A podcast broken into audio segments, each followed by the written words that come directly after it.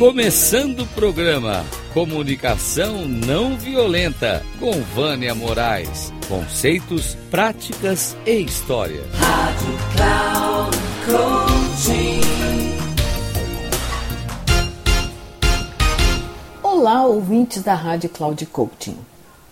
No programa de hoje eu vou abordar o tema sobre crenças. De onde vêm as nossas crenças? Elas nos ajudam ou nos prejudicam? Elas podem se tornar rígidas? Bom, todos nós, sem exceção, sem exceção, somos seres nas quais as crenças regem a maior parte das nossas vidas.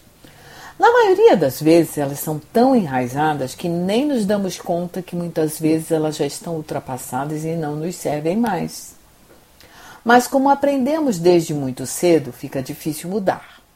Eu gosto muito da frase do Robert Keegan, quando ele diz que como mudar se a mudança é difícil?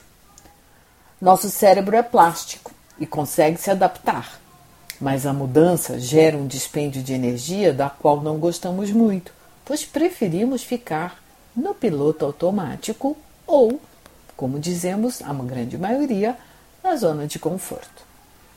Precisamos saber que o nosso desenvolvimento mental não se dá de uma forma contínua pois intercalamos entre períodos de mudança e estabilidade. A cada etapa conquistada, acabamos por ficar nela por um período, embora possamos elaborar novas formas em uma mesma mudança. O adulto passa por um desenvolvimento mental dividido em três níveis, que são a mente socializada e a mente autoral e a mente autotransformadora. A mente socializada é a forma como somos moldados e tudo está relacionado conforme nosso ambiente pessoal. Segundo Keegan, nosso eu adquire coerência conforme se alinha com a lealdade, que costumo dizer que vemos e agimos na vida por filtros, que são nossas crenças e, aquel, e aqueles que pensam igual a nós.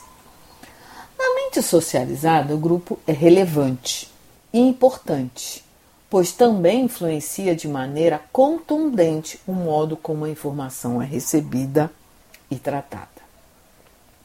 Podemos ratificar o que Bruce Lipton nos conta, que as crenças estão dentro de nossas células que são inteligentes, têm memórias, elas nos ensinam sobre a nossa mente e nosso corpo. Bruce Lipton diz também que as células são seres em miniatura e quanto mais consciência o organismo tem do ambiente que o cerca, melhores são as suas chances de sobreviver. O segundo nível é a mente autoral, sendo capaz de se distanciar do ambiente social para criar uma cadeia de julgamento interna que leva à avaliação e como, e como a fazer escolhas conforme as expectativas externas.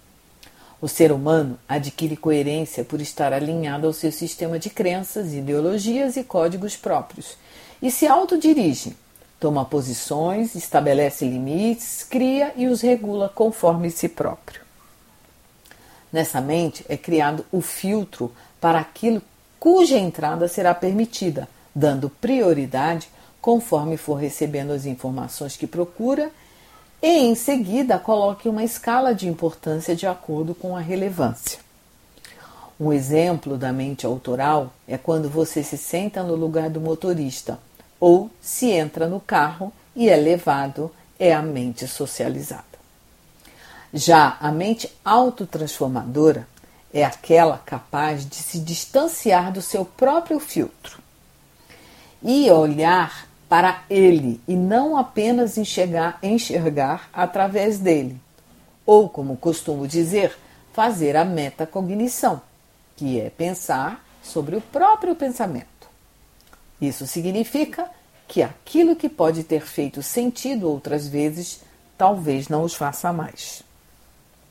Ou seja, a mente autotransformadora não se dá apenas com o intuito de dirigir e ocorre para que seja possível refazer o mapa mental ou mudar a direção.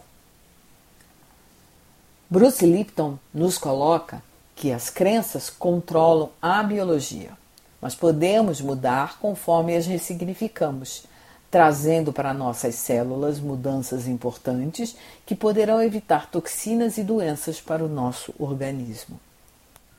Os pais, professores e pessoas importantes na vida de cada um de nós nos leva a criar tantas crenças, sem contar aqueles que estão em nossas células, que vêm de toda a nossa ancestralidade, de ambos os lados. Quando eu digo ambos, ambos os lados, eu estou dizendo do papai e da mamãe. As crenças são as histórias que nos contaram para nos educar, que nós nos contamos para viver e que nós tornamos como verdade. E, consequentemente, acabamos vivendo a nossa vida só trabalhando no conto. E se não trilharmos o caminho do questionamento, vai ficar muito mais difícil sair desse lugar. Existem pessoas que vivem assim. Claro, são aquelas que costumam dizer que têm a síndrome de Gabriela. Eu nasci assim, eu cresci assim e eu vou morrer assim. O que a pessoa não percebe é que, se não quiser mudar, questionar, irá sofrer mais. Porém, ela não percebe dessa forma, porque seu nível de consciência anda muito devagar e será muito difícil Hum, e será preciso, na verdade, muito mais coisas acontecer para que ela sofra, para que um dia, quem sabe, talvez, ela consiga perceber que precisa encarar a mudança de frente. Complementando, eu gosto de trazer também Kenny Wilber, que nos coloca que o ser humano passa por três estágios no desenvolvimento emocional, que para mim estão atrelados também às crenças.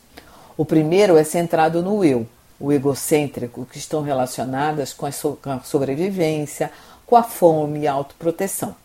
Podemos lembrar dos bebês e das crianças.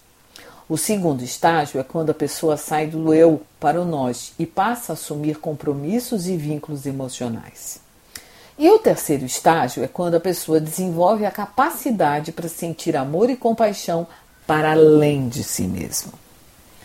Esse é um processo longo que seria bom que começássemos na própria infância, bem pequenininho, para que as crianças pudessem se tornar pessoas mais autônomas, autotransformadoras, autorresponsáveis e compassivas.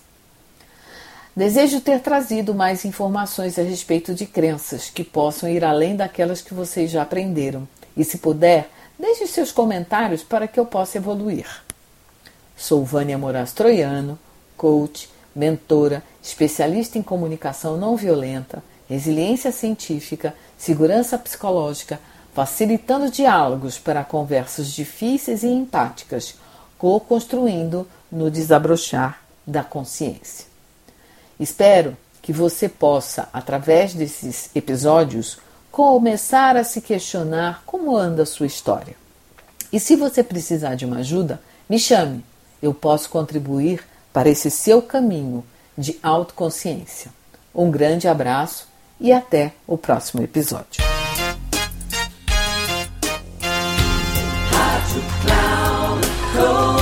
Chegamos ao fim de mais um Comunicação Não Violenta com Vânia Moraes. Conceitos, práticas e histórias. Rádio Cloud Coaching.